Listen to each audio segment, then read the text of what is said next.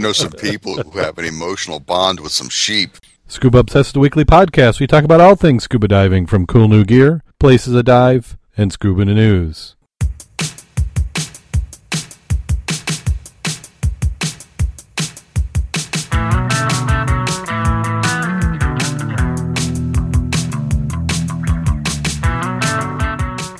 Scuba Obsessed episode 198 is recorded live May 1st, 2014.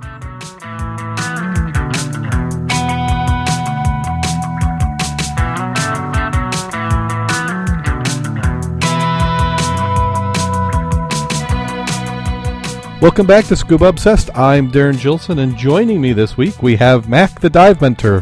How you doing today, Mac? Well, I'm doing pretty good. Thank you very much. Yeah, we're finally getting that weather that we like.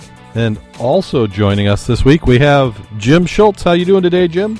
I'm just great, thank you. And we have to apologize for everybody last week that we didn't do his show. I was just having a heck of a lot of internet problems. Couldn't get the internet to connect and stay up for more than a few minutes at a time, so that would have been a really long and rough recording. So we did a bye week, and we'll catch it up here. I think between the two weeks we got some good news articles to cover, and we also have some diving. I understand from living vicariously through every through others. So let's go ahead and jump right on into the news. Let's see. The first one is uh, at least it's the first one on my list. I don't know if that's what you guys have. You can you can hopefully you can keep up. Uh, divers collecting funds to film an ancient forest. We covered this one before. They had a team of divers who were trying to raise fifteen thousand dollars to document the hidden ancient underwater forest in the Gulf of Mexico. Uh, let's see. Then what they're, what they're effectively doing is they found some fifty thousand year old cypress stumps perfectly preserved in the ocean floor, just there off the coast of Alabama, and they wanted to do some more recording. They had some footage in the can, and they needed to finish it up, uh, book some time on some boats. And as of a few hours ago, it looks like they've actually got funded. So if you look at the Kickstarter page, they ended up with 125 backers, raising $19,772 well over the goal of 15,000 that they were requesting. And they had a variety. So they even had a few people. They had three of them uh, back for $2,000, so $6,000 from three people. And what they get to do is they get to dive on the underwater forest with Chaz, was it Broughton, the man who discovered it, and the filmmakers once production established, provided that they are certified divers. The donation is good for two divers, so that would be six altogether uh, includes transportation. Uh, no, it doesn't include transportation to Alabama, and the the lodging is not included. But once you get there, they'll get you in the water.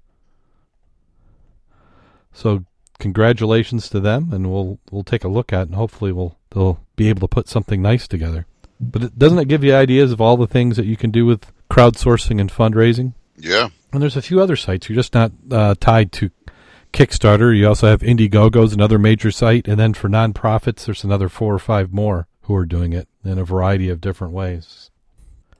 Uh, we have Georgia Williams, a scuba diving uh, scholarship has been announced. The charity was set up in memory of a teenager who was murdered last summer, and they announced a scholarship in her name. It's going to be annual. Uh, Georgia Williams from Wellington and Shropshire uh, had written a list of ambitions which included going scuba diving. The scholarship will pay for scuba training to the level of master diver.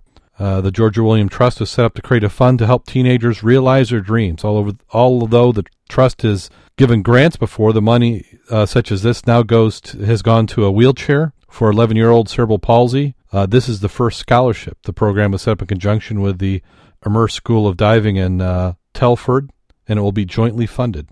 Jamie Reynolds, 23, was uh, sentenced in December 2013 to a whole life term in jail for for George's murder.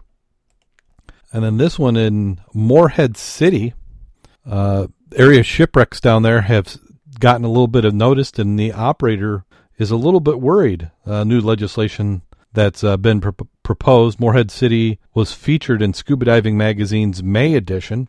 It was in the list of 25 best U.S. wreck dives. It was a wreck of the German submarine uh, U 352, is featured in uh, number 22nd designation for the wreck divers. Uh, Robert Purifoy, owner and operator Olympus Dive Center, Morehead City, is concerned that proposed guidelines for permitting archaeological investigations and other activities involving sunken military craft under the U.S. Navy's jurisdiction will impact his business. He said, I don't want to be a chicken little and say the sky is falling, but this goes through. As written, there will be no opportunity for recreational divers to apply for permits. According to the executive summary for the rules published by the Federal Register on January 6, such wrecks contain hazards, military secrets, and possible threats to national security. Mr. Purifoy seeks an economic analysis to determine the proposed rules' impact on the $11 billion dive industry, which caters to about 3 million sport divers. He expressed concerns in an email to his representative, Walter Jones Jr., RNC, saying he believes that the proposed rule would prohibit anyone other than professional archaeologists from diving at military shipwreck sites. In the executive summary, it states that non intrusive activities such as scuba diving would not be impacted. However, the actual verbiage of proposed rule it states that sunken military craft shall not be disturbed, according to Mr. Purifoy's email to congressmen, which has also been sent to various other legislatures, state, and county officials. The deadline for public comment was on March 7th, and Mr. Purifoy was able to submit his comments in time. He has since contacted others, including maritime attorney, on the matter. He writes in his email that the term disturbed is not clearly defined in the proposed wording. When you read the rule, almost every part of it will affect recreational diving. There is a $100,000 fine should a military craft be disturbed, which would most likely prohibit him and other operators from visiting and making living scuba diving in military shipwreck sites. He, he also notes in his email that mil, many military shipwrecks were found and identified for the Navy by his father, the late Captain George Purifoy, in the 1970s, including the U 352. I and my fellow dive industry colleagues consider the vague language and conflicting interpretations to be a critical flaw that will make it impossible to stay in business and enjoy the sport of recreational diving. We are independent of the archaeological community and the commercial salvage diving community. We need much clearer language to understand what vessels are covered and what activities are prohibited. He writes another major concern in diving communities that dive operators were not formally notified of proposed change. I learned a proposal from a re- retired dive colleague that submitted that stumbled upon it on the internet. Shortly thereafter, made a diving community aware at Scuba Diving Consumer Trade Show in New Jersey beneath the sea. Not one person was aware of proposed change. This will most definitely have a negative impact not only am I business in eastern North Carolina, but others across the U.S. that thrive on goods and services generated by this industry, such as restaurants, hotels, marine mechanics, boat supply companies, fuel stations, and many others. This is a case of poor wording is going to destroy the this. I think it's interesting uh, their concern talking about hazards. Well, any wreck is a hazard. Military secrets. I would be really curious to know by the remotest possibility what kind of military secret are you going to get on from those wrecks? And even more so is give me a break. Possible threat to national security recreational divers are more likely to find the wreck and notify you that it's there than they are to steal any secrets. The only person this you, hurts are, is the the people who are who are doing the honest thing. Yeah, I sent you a copy of the link to the guideline for permitting archaeological investigation and other activities directed at sunken military craft and terrestrial military craft under the jurisdiction of the Department of the Navy. It's the proposed rule 37 CFR part 767. The comments were due March of 14. And so I sent that link to you if you're curious to look at it later. Okay. Yeah, because the way it's worded right now, who pays the fine? So if you dive on a site and then you have one of the divers there brushes up against it, knocks a fleck of paint off, is it the tour operator who's going to pay $100,000? Well, it's not only that. Remember that second military craft, like those tanks that the guys are diving, or yeah. like uh, Dave is diving over uh, in the Gulf. Yep, that constitutes under this under this ruling one of their wrecks. Yeah. Well, how about how about the uh, the bomber in uh, Lake Michigan? Well, that always does. That belongs to the uh, Air Force. Well, right, but right now we could dive on it. Yeah, if we could re-find it. If well, we could find it again, well, yeah. If we could find it, you could dive on it. But the way this is yeah. worded, yeah, I mean, you're right. But I wouldn't tell them where I found it. Would you? Not, not anymore. anymore. No, no, not now. Now they'll never know what it is. Because any damage they find, they'll think you did it. Yeah. the back half of the aircraft is missing. You guys took it. Yeah. Yep. Uh, this is just an ex- example of a law that doesn't even need to be there. Yeah, like so many of them. Yeah, I mean, there's there's really no reason for this law. A lot more verbiage on this. Yeah, if it's that I'm important, I was going to say if it's that important, they can go and find it and pull it out of the damn water. If it's yeah, military Well, if they know there are threat to national security. Yeah, Well, let's look at it from this angle. If they know there are hazards there, then why aren't they spending the time and money and effort to go mitigate those hazards? Well, they haven't defined the hazards, have they? Do they somehow limit their liability by passing this law? Does this, you know, if there is Probably. ordinance But- and the ordinance explodes, you're going to say, well, you are breaking the law, so you're no longer covered. You know, it's kind of like if you break into somebody's house and it, something happens, it's a little bit different than if you're just walking on their porch. Uh, That's possible. attractive nuisance. Oh, you can't sue the government anyway. Well, you, you can, but you got to get permission. It Yeah. sounds really weird. It does, but uh, Now you'll find more of this if you went to the New Jersey Scuba Divers message board. mhm. They got lots of information there. yeah, 'cause Yeah, well, that- you got the San Diego up there, you know, just off of Fire Island, New York, which is a very popular dive for New York and New Jersey divers. well, how about the ones that were intentionally sunk? Yeah, Are those covered under this? Because I technically, I have th- not a clue. oh well, we're just making things all that much simpler. Make everything illegal. And here's one, and I don't think I've got the full story. And maybe Jim, you have a little bit of idea of this, but we have a volunteer firefighter that not guilty. that was uh, suspected in a scuba gear theft. A 26 year old uh, Lower Southampton volunteer fireman uh, is expected to surrender for police for allegedly stealing $30,000 worth of scuba equipment from his fire department. The theft prevented the township's Marine Rescue Unit from searching for a missing 49 year old boater who fell into the Delaware River, and this is a couple weekends ago. Uh, this article doesn't say it, but there's a, there's another one that mentioned that they were able to recover the gear from a pawn shop. Hmm. Yeah, He can't be a very smart guy. No. So much for the uh, so much for the comment of just borrowing it well, yeah. for training. Well, see, at first that's what I thought of because as as the story went, and I and I ha- it was a different article which I don't have here, was that it was after a, a previous use of the gear he had kind of collected it up and it just didn't make it back to the firehouse. But uh, then uh, another article had mentioned that it had been recovered from a pawn shop. So uh, yeah, that, Well, that- work, I, you know, maybe he works there, and that's where he was yeah, storing it to clean it. yeah, yeah. And then he he's getting it serviced, and they Yeah. they just happened to Yeah, give him the uh, tick- a a ten percent deposit to make sure that it would come back in in good That's right. condition. Well, That's the ticket. So uh, they said that the the the fireman was well thought of up until this point. So uh, un- unfortunately, uh, this probably does it for his career. I guess he'll probably have to won't be get any cop now. recommendations. I'm sorry, Mac. What was that? Probably won't get any recommendations for No. his next job. Yeah, I guess he'll have to become a cop now. Oh, Is it is that New York? oh say that. Whoever's That's out going to get you comment. yeah, they just. I think. Let me see. Let me let, let me hit the edit button. We'll we'll fix that all up. Uh, you know, the guys in Good blue thing- versus the guys in red. Yeah, good thing you don't own a basketball team. Oh yeah.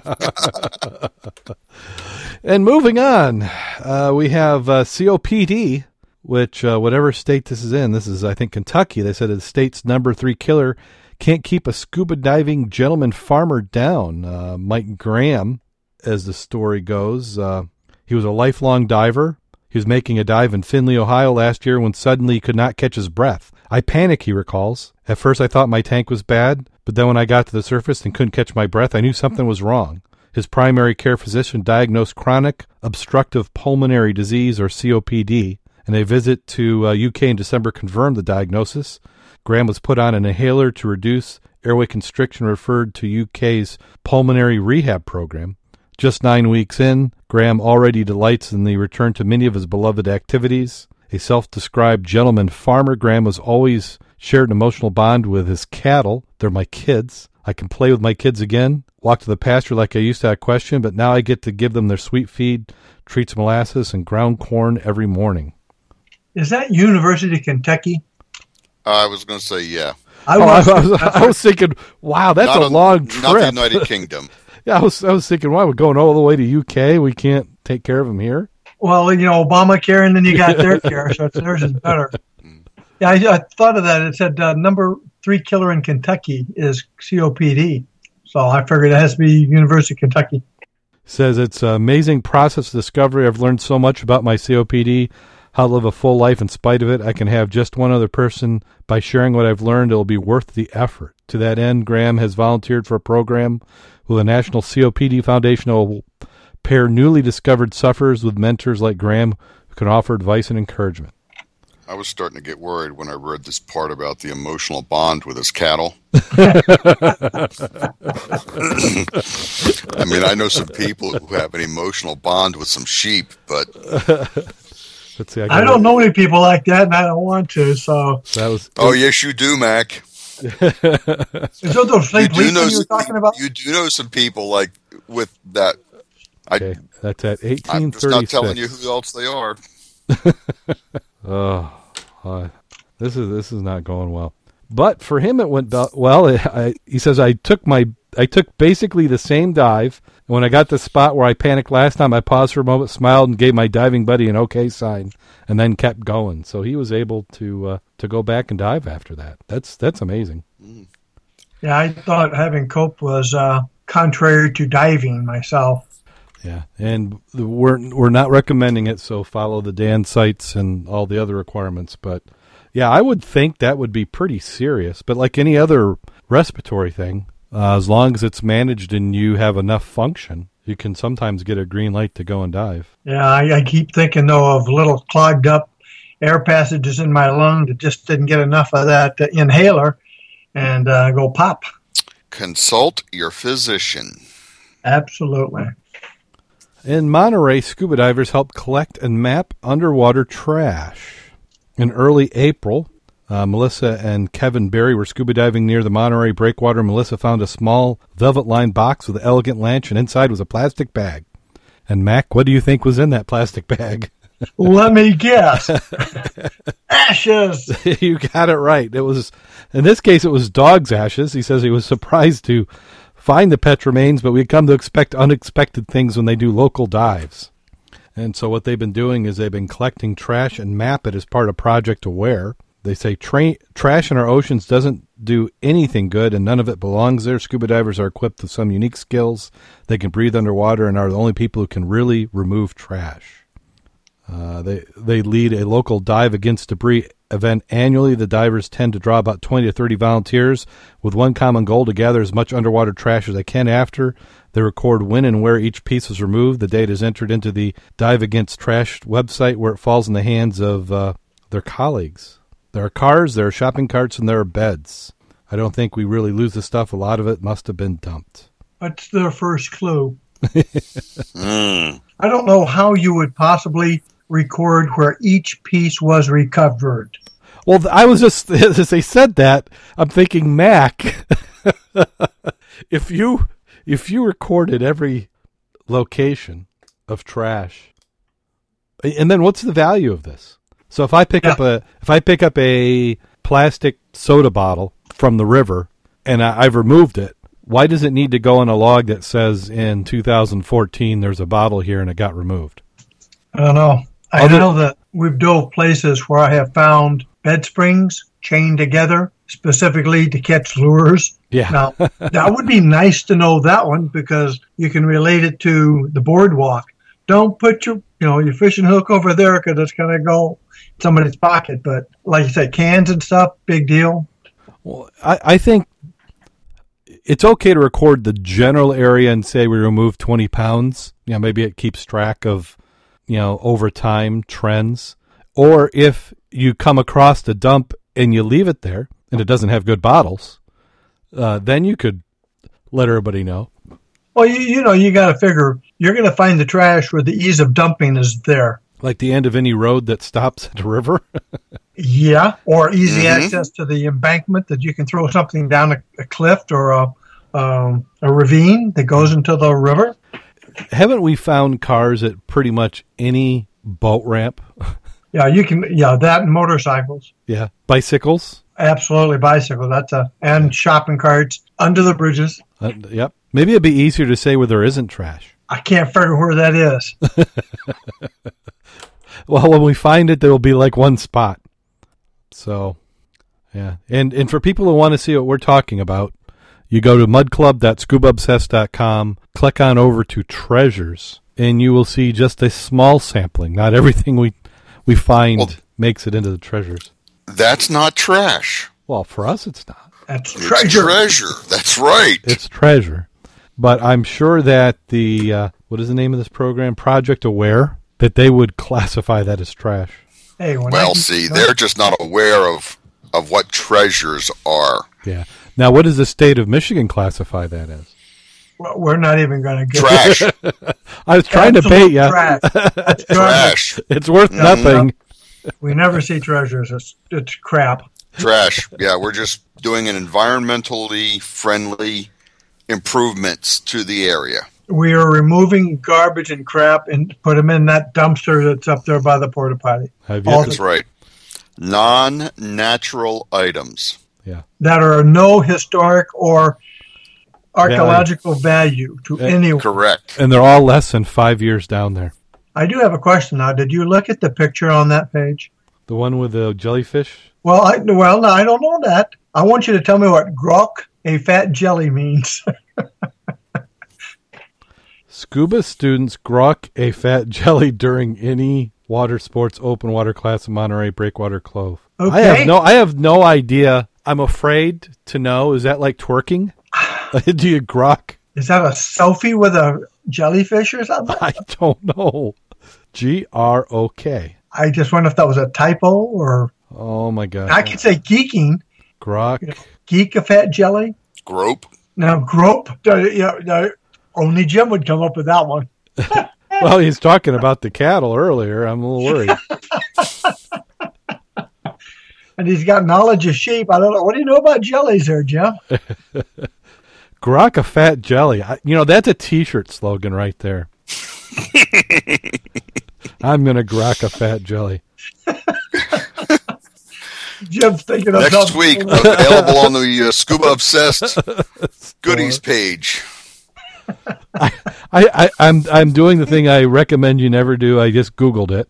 Uh, The top the top the top result was the article we're looking at, Fat Grok's Big Family, which I have no idea what that is. Grok pat bones and beef, skinny fat, Grok food petroleum jelly, a joint FAO World he- what the heck? Petroleum Grok food petroleum jelly prepared at the 49th JEF J JECFA what petroleum jelly Grok food.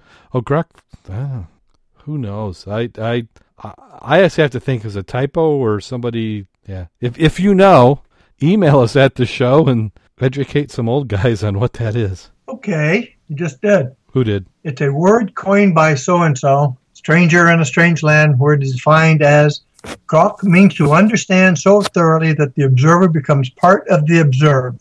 To merge, blend, intermarry, keep Jim away from this, lose identity in a group experience. It means almost anything that we mean by religion, philosophy, science, and it means as little to us because of our earthly assumptions as color means to a blind man. Huh. And if you go by the English dictionary, it's to understand intuitively or by empathy to establish a rapport with and to emphasize or communicate sympathetically with. All right, learned something new today. So basically they're doing the Vulcan mind meld with a jellyfish. They're communing. Yep, Okay. that's what it sounds like. Okay, I, I guess I can go. Still think I'd make a good T-shirt.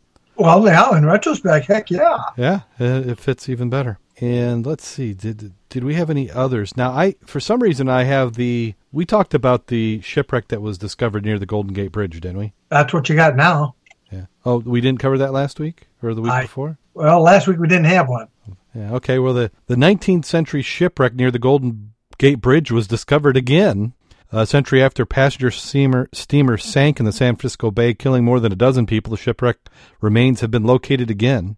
It was the city of Chester, a passenger steamer built in 1875, according to Cal- California State Lands Commission shipwreck database. It departed San Francisco in dense fog on the morning of August 22nd, 1888. The ship was heading for Eureka, California, in time uh, a town about 270 miles up the state's coast, when it colli- collided with the Oceanic, a much larger steamer.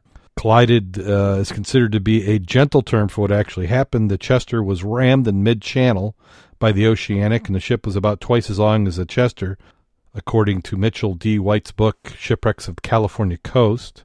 The city of Chester was almost cut in halves and reeled under the terrible blow. The Chester sank in matter of minutes.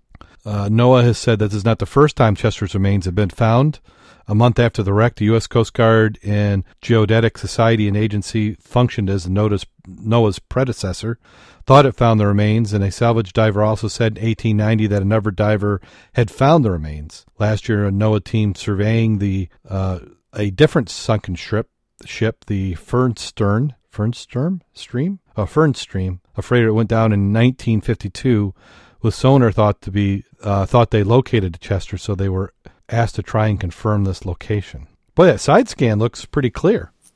You know what's interesting about San Francisco Bay? What's that? The average depth is approximately 12 to 15 feet. Uh huh. All right. There are places in there, like the main shipping channels, are dredged or cleaned to about 200 feet. The average area around Alcatraz is 35 to 40 feet. They're by there, Alcatraz and Treasure Island. Uh huh. So it, it's quite interesting. So When- this and whenever I said that 200 feet, that's really they're not dredging 200. They're really dredging 50 to 75 because most of the boats don't, you know, aren't that much of a draft. Like I think the the carriers maybe 35 to 40 feet. So 50 to 75 feet would be more than enough to dredge. okay. I think it's naturally occurring. So it's naturally occurring in spots where it goes down to 200. Yeah, Is that, that- where the major stream comes up. Because when, whenever I go there, it's like I think they changed out like one third of the volume every tide change. That's Okay. a lot of velocity going around uh, the island and through the the Narrows. Yeah, it's a lot of water moving. Yeah. It sure is. So you kind of get a scrubbing action that keeps things clear. So that's probably the natural bottom geo, uh, geologically at 200 feet. Because if they're dredging, you know, and then when you said dredge 200 feet, I would think, well, how does this survive? Yeah, But uh, they're really not dredging that. They got to be the shallower part they're dredging. yeah. So the only reason why this is even still exists is it just happened to be in the deep part. So 126 years. But I'm surprised that it's in any shape because don't you? Is that all freshwater there, even though you got a tide coming in, or would that be saltwater as well? That's that's all water. Okay, so it's saltwater. Then uh, it just it, looking at that photo, it just seems amazing. It's in that good a condition because an 1888 shipwreck. Well, look how much of it's buried into the bottom. Yeah, I just sent you something. Take a look at that. Go to the link. That's a 3D of the underwater map of the area. okay, and I'll put this in the show notes whenever I get to it. Apologize for Yeah. for running That's where I learned to do the stingray shuffle. Is out there. the stingray shuffle. Now yes, is that sir, is, Bob. is that one's oh oh that's uh, the stingray. I was thinking jellyfish. I thought that was maybe when somebody stuck a jellyfish down your suit. Or No, that's a different item. now the stingray shuffle is that where you're trying to not step on the stingrays? Uh, so you don't get your ass bitten or not bitten, but stung by one of the barbs. If you have your feet and you you are not bringing the foot out, you just shuffle it down. You know, you're, you're Mhm. raking it across the bottom. Makes enough of a wake or turbulence that you're not going to put your foot on top or the belly or the back and have the, the barb come up and get you. Kind of like what happened to Steve Irwin. Yeah. And then that's where I learned that when we're the bay goes when it's changing to go out, you go out for that brief period and look for tidal pools, little pools. And you look where the gulls are, and that's where you're going to find the fish and the baby sharks. They'll be trapped in some of those pools. It's pretty neat. Boy, that video was in, uh, that video that that image you sent was nice. Yeah, interesting, isn't it? Yeah. Wow. Yeah, I could I could I could geek out on that for a while. Uh, you have to play with it after the after the show. Yeah. Well, that does it for Scuba News. We do have a video of the week, even though I have a feeling that this video is uh, some embedded native advertising by GoPro. Uh, it still is some cool video. So this is a scuba diver, Jason uh, Nealis, uh, filmed with uh, giving a seal pup a belly rub.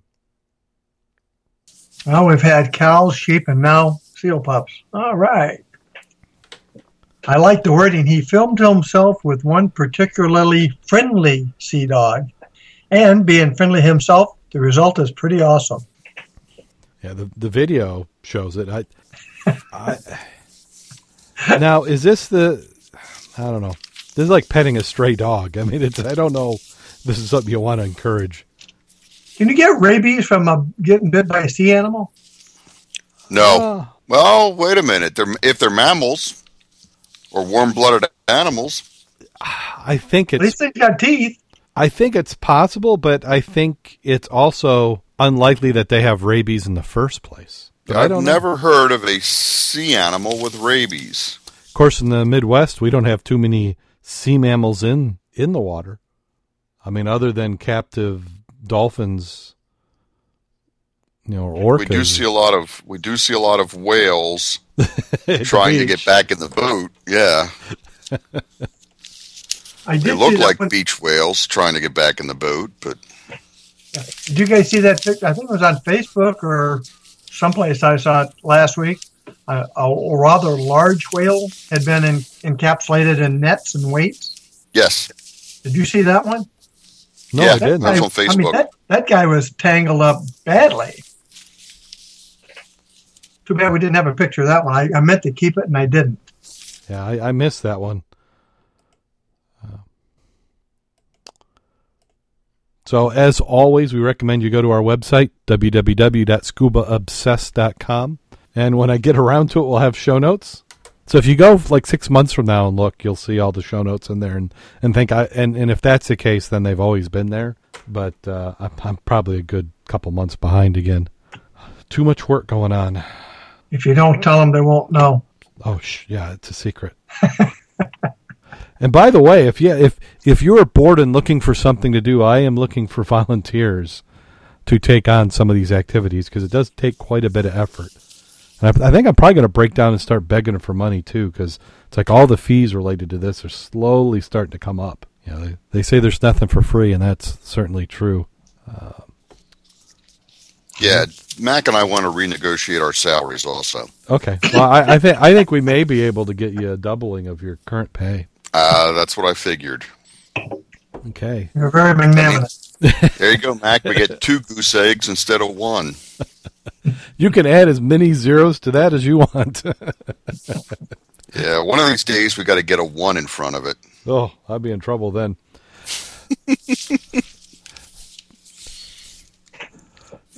now I understand that uh, the weather's been getting a little bit better. There's no ice in the rivers, is there? Absolutely none. Nope. Great. So did anybody get in the water? And I think I already know the answer. I'll let Jim go first. Why? You were in the water before I was. No, you did the One Hill Bomb. Okay. Well, we've talked about the bomb, but uh, we did a little diving on a project, um, a historical research project in Kalamazoo. We've been helping a fellow club diver look for remains of an old amusement park that was at an inland lake in Kalamazoo, Michigan, back in the turn of the 19th century. And so we've been looking for that and uh, didn't really come up with anything definitive. Found some block and bricks and other items that we need to continue to do some research on. But while we were there, we did manage to uh, pick up some debris out of the lake that ended up on a windowsill in my house. A couple bottles. But the quality ones stayed in the area with the residents who lived around the lake. They Yeah, had first uh, choice. We, we when we got done diving, we went back to the homeowner whose dock we were in the vicinity of, and told them about some underwater obstructions they ought to be careful. Some old dock pilings they need to be careful about if they ever take a boat or are swimming in that area because they could certainly dive into them and hit them. And then we offered her, you know, showed her the bottles that we had located and said, "We're only going to take home the ones that you don't want." So she picked out. She she had uh, very good taste, I will say. Yeah, she took the free. she she could quickly somehow- identify. Th- there were a number of nice looking bottles, but she quickly identified the uh, three best ones and picked those up, which was Yes, fine. There you go. Now, Yep. did you get photos of the ones that you didn't get to leave with? Yeah, they're in Yeah. the in the club site. Okay, 'Cause I'm I'm looking at that Yeah, that that photo, from the from the blog posting.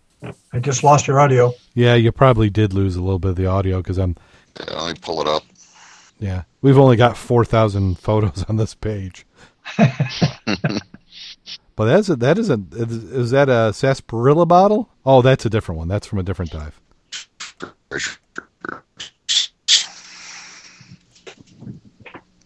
Yeah, what what we've got here, if you go to the treasures page at Mud Club at scubaobsessed.com, you'll find these. Uh, in the bottom row, there's two embossed pint milk bottles. Yeah, the ones in the lower left there. Yeah, lower left. Um, both of them had were both embossed and had uh, uh, one of them had uh, silk screen still showing on it. Oh, nice. And it was a Kalamazoo. Well, both of them were Kalamazoo dairies. So that was one of the bottles that uh, that went.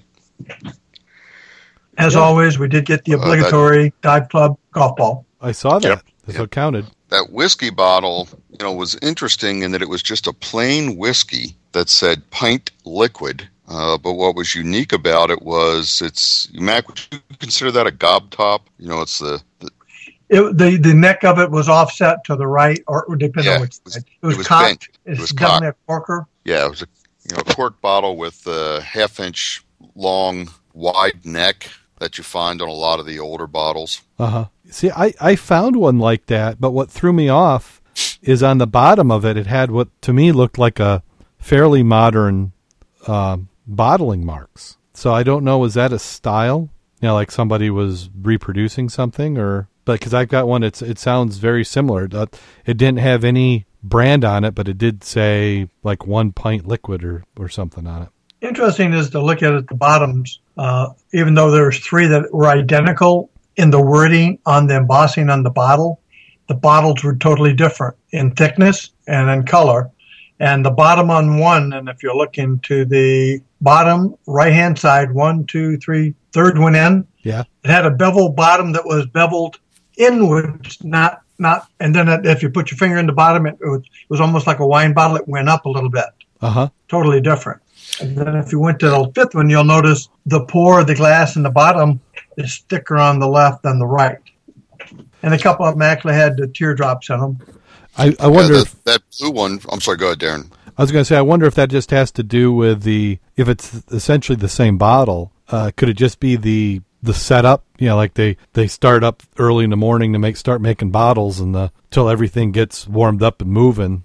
Well, that blue one at the top, the third one in from the right, has a pontil mark in the bottom of it, Oh, really? Huh. as if it was a you know a hand blown, but a, you know blown into a mold, but a hand blown bottle in a mold. Yeah, I'll I'll have to. Maybe we should do that. I, I've I've done some research and found articles which explain the progression of bottle making, which is fascinating to me because it went from it seemed like a very short amount of time. It went from very manual hand process to completely automated.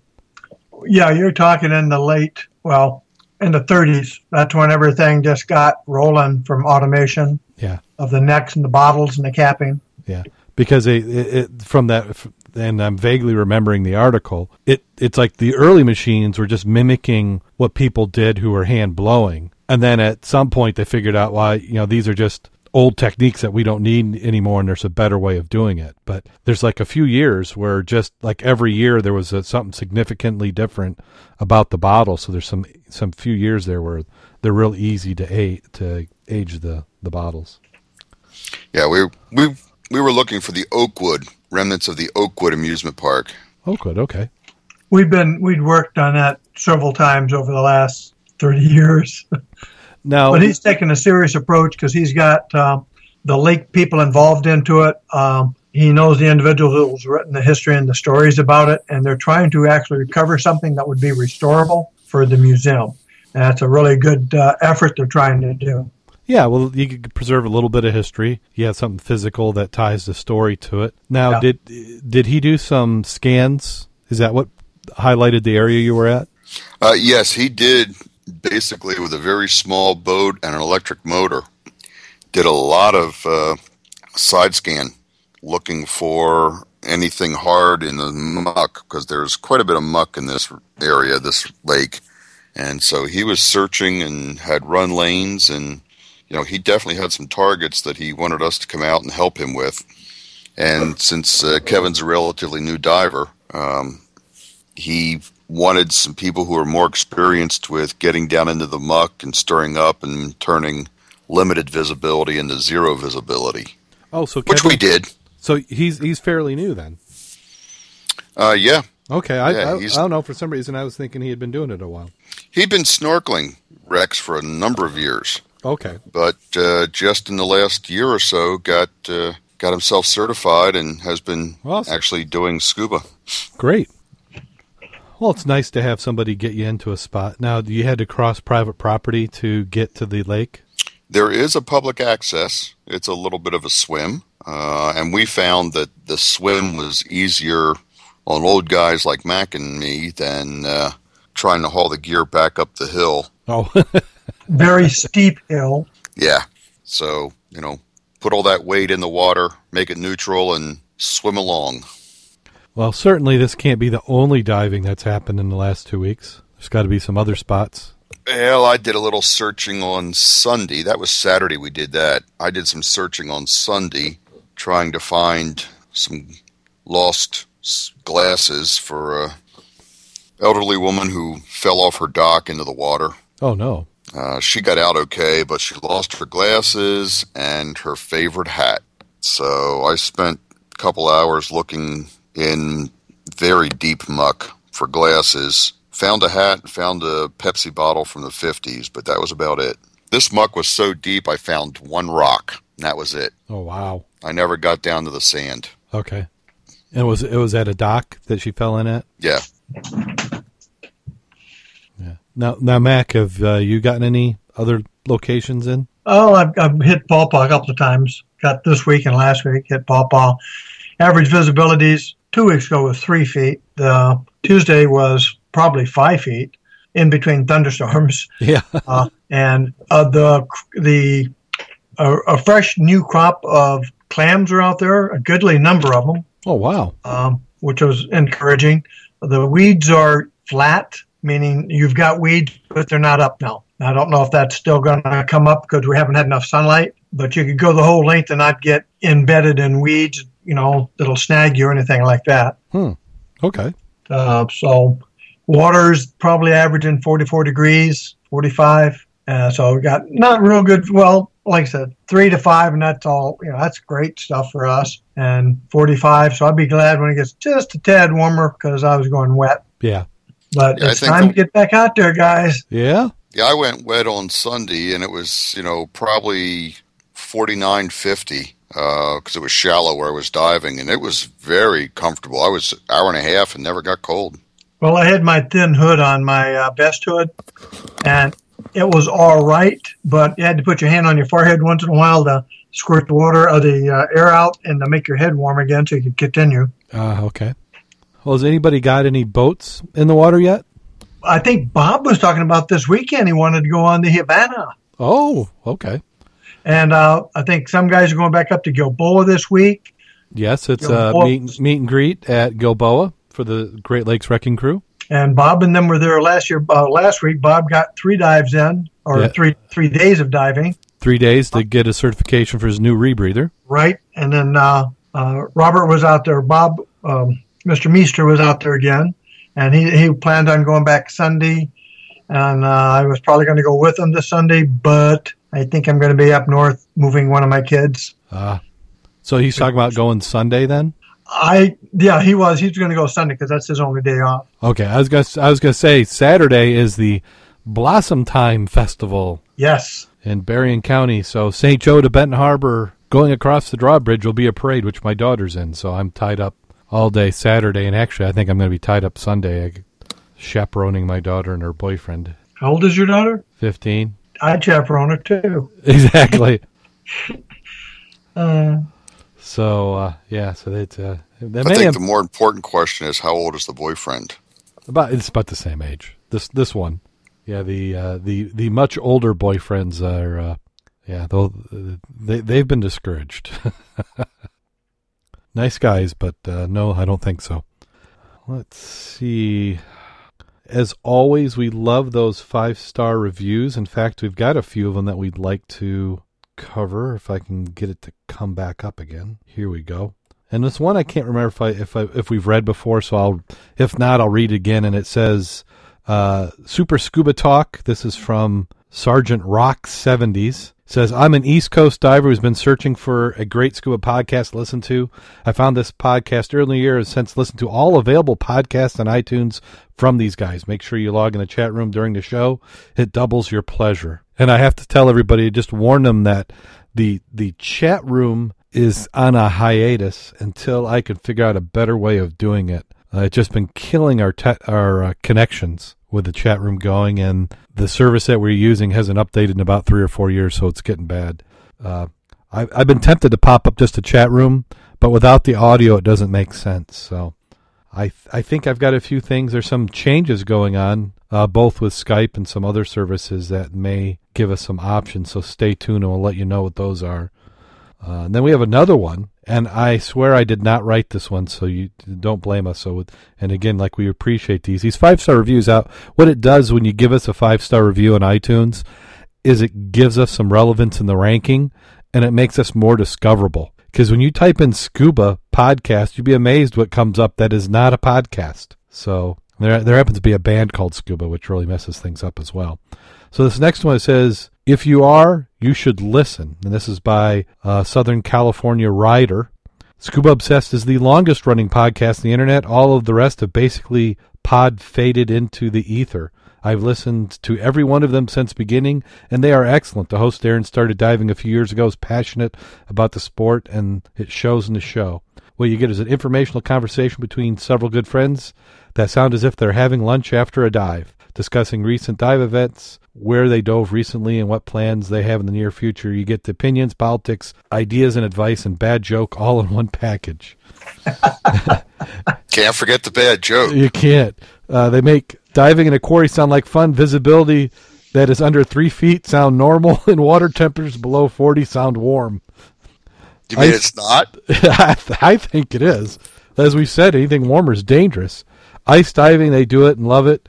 Diving in a river with the current, They've been there mowing the lawn while looking for a wreck. That's exciting to them. Show them a fish. They act like they've never seen one. Apparently, they don't see many. well, well, uh, uh, do uh, gobies count?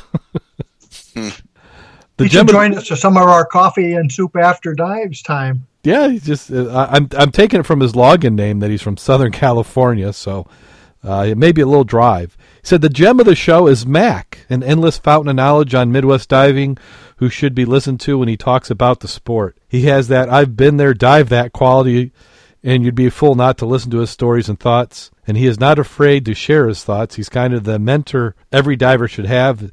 Is always right. I don't think so, but from Southern Cal, and I'd travel to Michigan just to have the opportunity to dive with him. I'm not suggesting you spend your time listening to all the past episodes, but listen to at least four to six to find out what they're doing and what they're about. Once you do, you'll think of them as an extended dive family. It's a good show. And I have to say that is an awesome review. We certainly appreciate it. Southern California Rider. Uh, to my knowledge, it's not a relative. It's nobody I know. I don't think I don't think Mac wrote that. Maybe. No, I don't know anybody out there. That's unusual for someone to write something so long. Well, yeah, I mean, it took that's, some time, and yeah, it was. It's amazing. Wow. But uh, awesome. Thank you very much. And certainly, if you do, I probably get in trouble for saying this, but if you want to dive with us, just you got to come up to Michigan. Let us know. We'll find a way of getting you in the water somehow. Yeah, oh, I'll oh, even yeah. buy your soup and coffee. Yeah, we we might even let you go in with uh, tank and gear. uh, so you've got that. You could also leave us one on TalkShoe. TalkShoe has a, a rating system. and if you're listening any other spots, like here's another good example of a place to listen. You got Stitcher Smart Radio. Um, I find that's a nice uh, streaming type of service. And we also have the WRVO Radio, Rich Viola's, Viola's. Oh my goodness, I'm slaughtering his name again. Uh, radio network, WRVOradio.com. You listen to us and other outdoor sports related podcasts. If you're into fishing, you certainly don't want to miss it. They have some that are doing uh, outdoors, hiking, camping, So excellent opportunity to listen to different shows. Uh, from what I understand, is we're on the Saturdays. So if you, I think Saturday's a good block to have. So they repeat us on Saturdays. You know, one thing I, I'm glad he didn't compare us with the other three famous people. There's there's three other famous people. Yeah, the Three Stooges. we sort of clarify. I mean, we there's sort of a resemblance. Yeah, uh, yeah. I I I think I, I sometimes fit in the curly role. Oh, let's see. Seems like there's something else. Oh, Jim, uh, you, you get you want to plug the Preserve website? I'd love to plug the Preserve website. Uh, Is it leaking? yeah. Yes, it's leaking money, and we need money to plug it. It's dive s. Let me start again.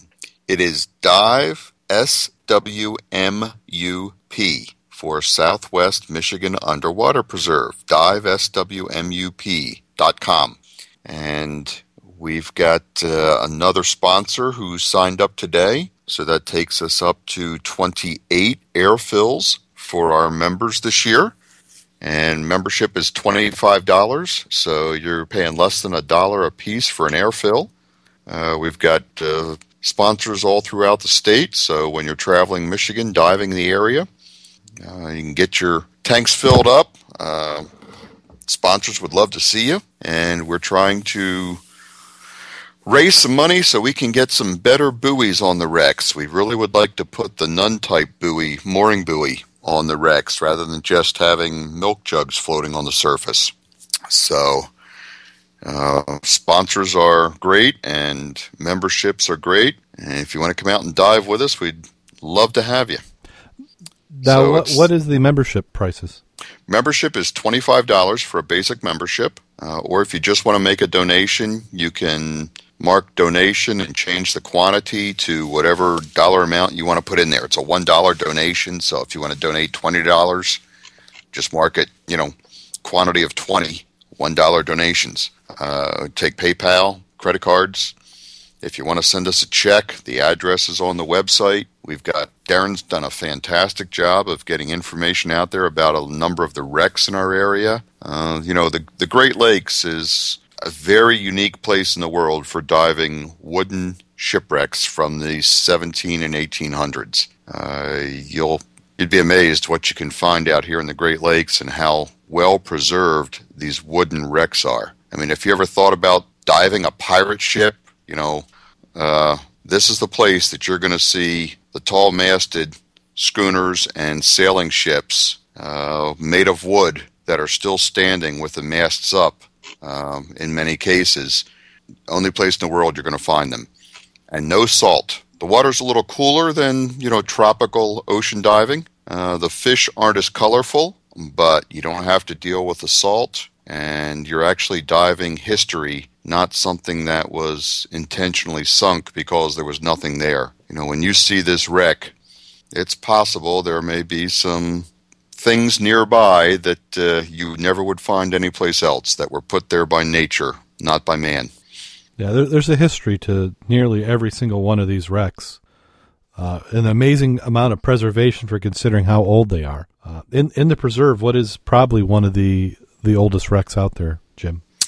Uh, well, we think Mac's Wreck is probably one of, if not the oldest wreck, diveable wreck in Lake Michigan and we've got a project this year. I don't know if we'll get all get it all done this year, but we're we're working on some fundraising and working on some permits that we can go out and take the sand that has filled in the hull of Mac's Wreck and moved this sand out away from the wreck, exposing the entire inside of the hull, which would let us take some detailed photos, measurements, analysis and it's very possible that this could be a ship that was built in 1827 and sailed until 1865.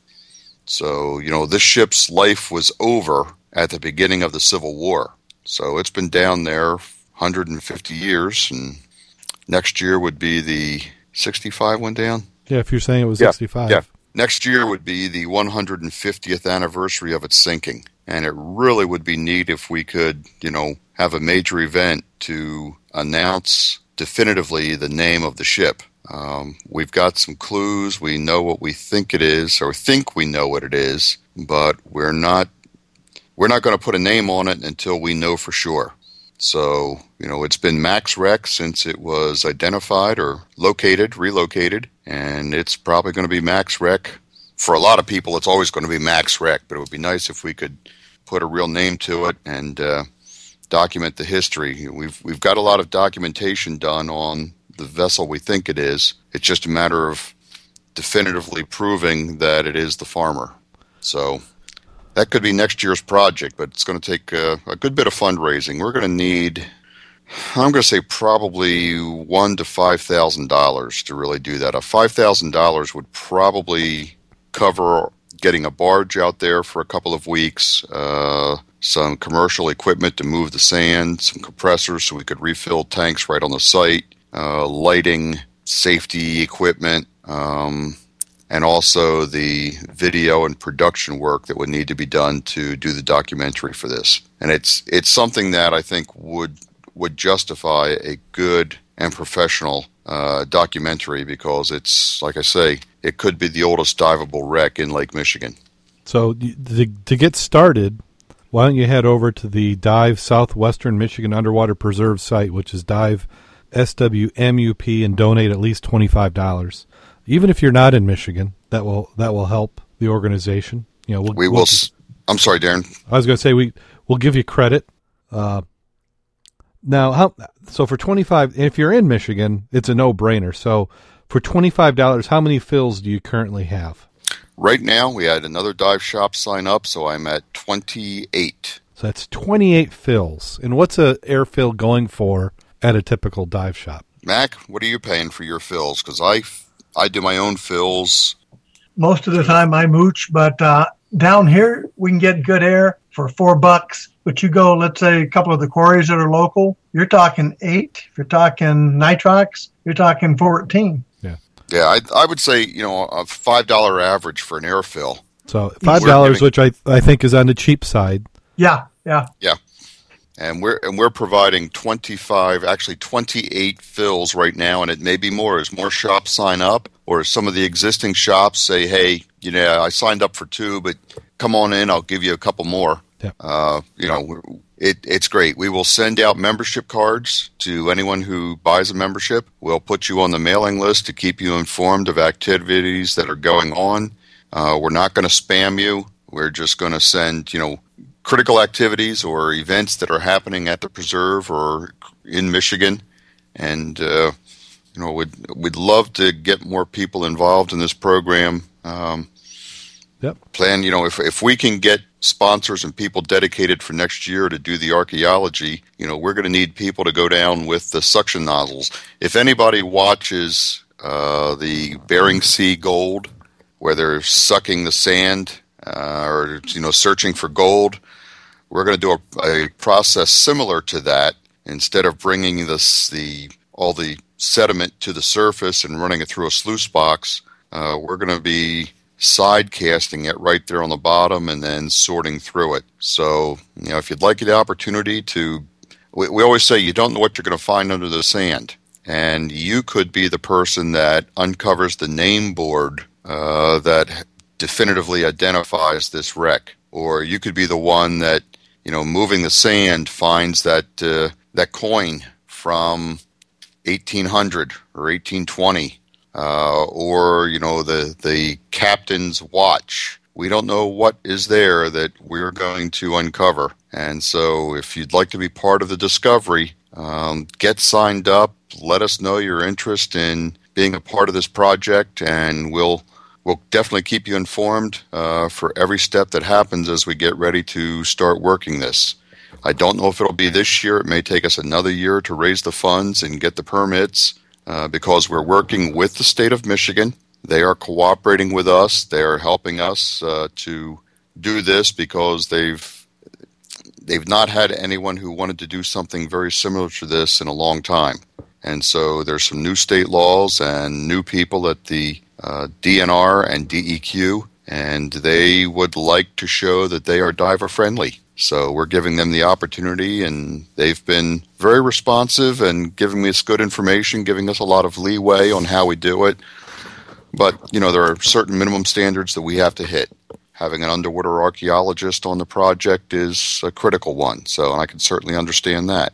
So, if uh, if you're interested, let us know. Or if you'd be interested in coming out and doing a one or two week class to get certified uh, in underwater archaeology by the, uh, you know, you can do that. There is a, a diver certification program uh, to get your underwater archaeology underwater archaeology society certification uh, nas national archaeological or nautical i'm sorry nautical archaeological society level 1 level 2 or level 3 certification.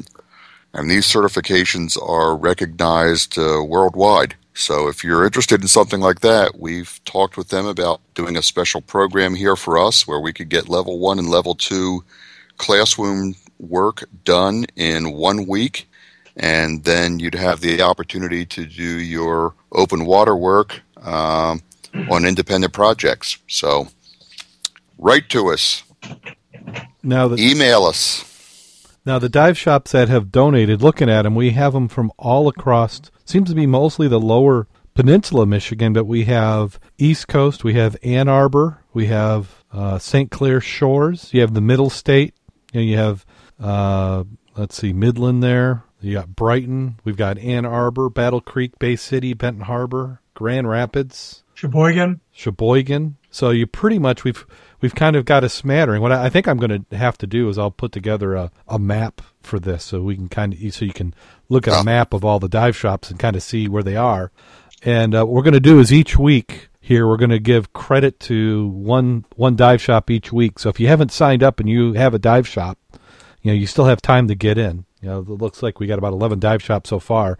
But this first dive shop, and maybe Jim, you could tell me a little bit about them. But the Dive and Glide Scuba and Snorkel at Bay City. Their website is diveandglideinc.com, and they they donated six fills, six air yes. fills yeah, they really liked the program. Uh, they said they wanted to be deeply involved and you know would like to bring people into their shop. So they said, "We'll give you six fills. Just have your members show us their card when they come in, and we'll give everybody who comes in with a card, you know, six fills."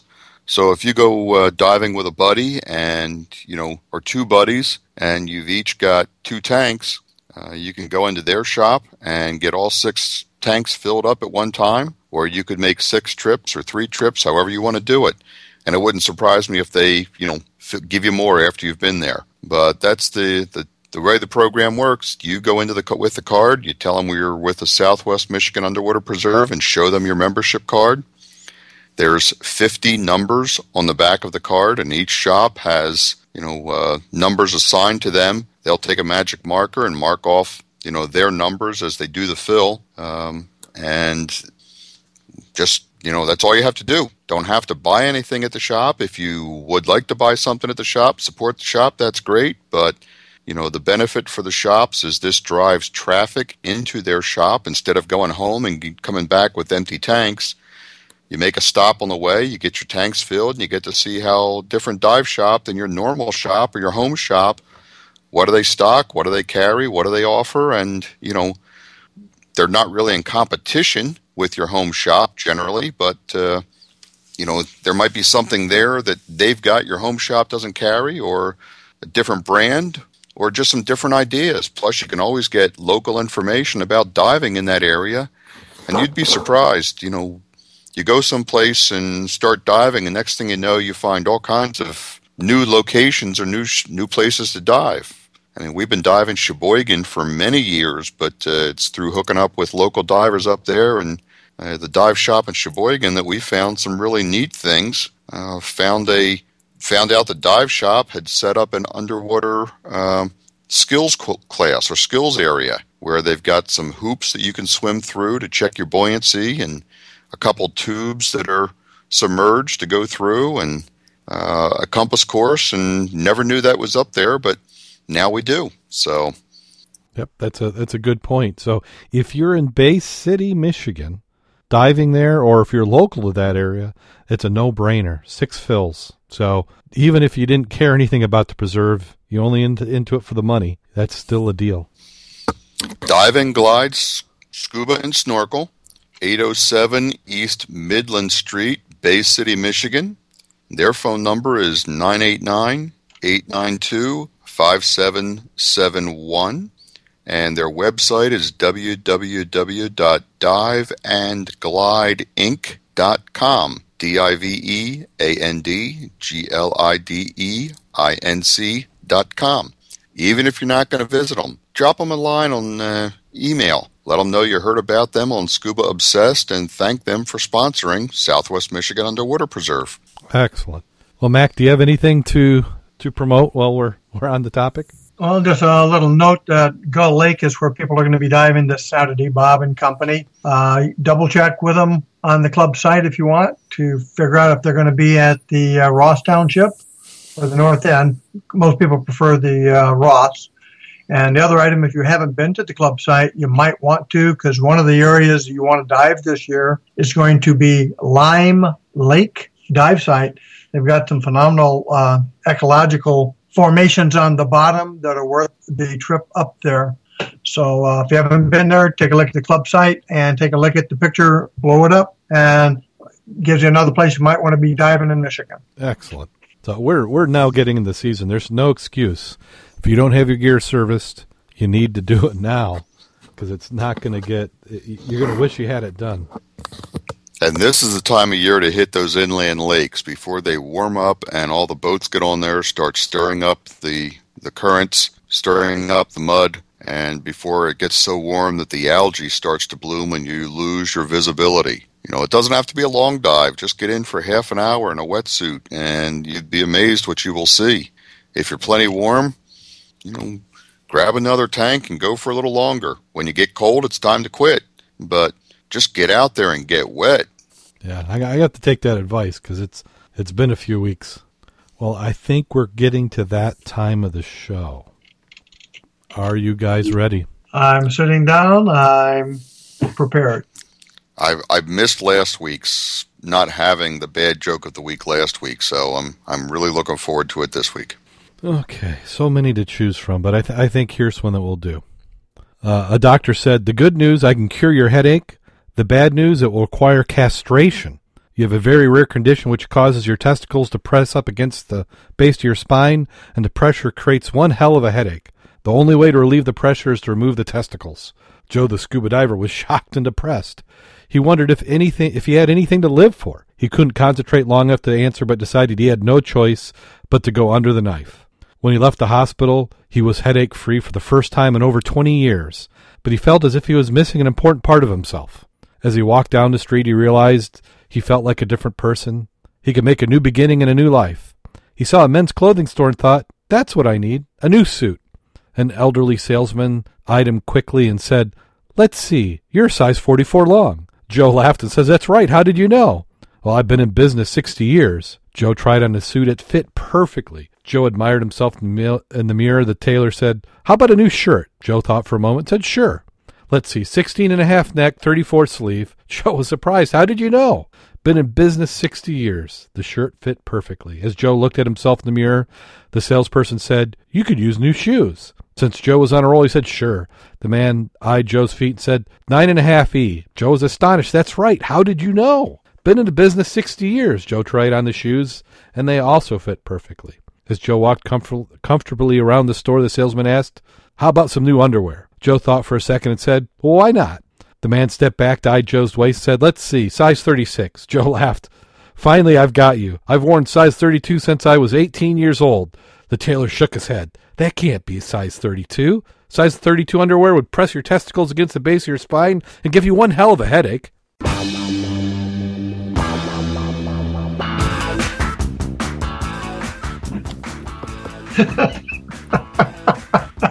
That's good. but you you talk about being depressed right about then. There's probably a chapter two which didn't go so well. I'd go. I'd be seeing me a doctor real soon. Yeah, It'd be a short visit too. So, Until next week, go out there and get wet. And stay safe out there, guys and gals. And always get a second opinion from your doctor.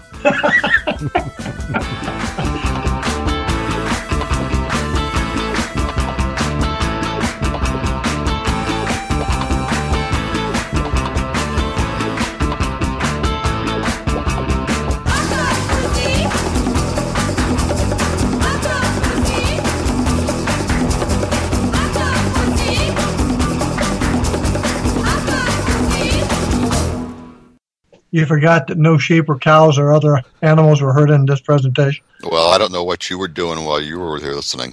Well, I wasn't hurting anything. Are you sure?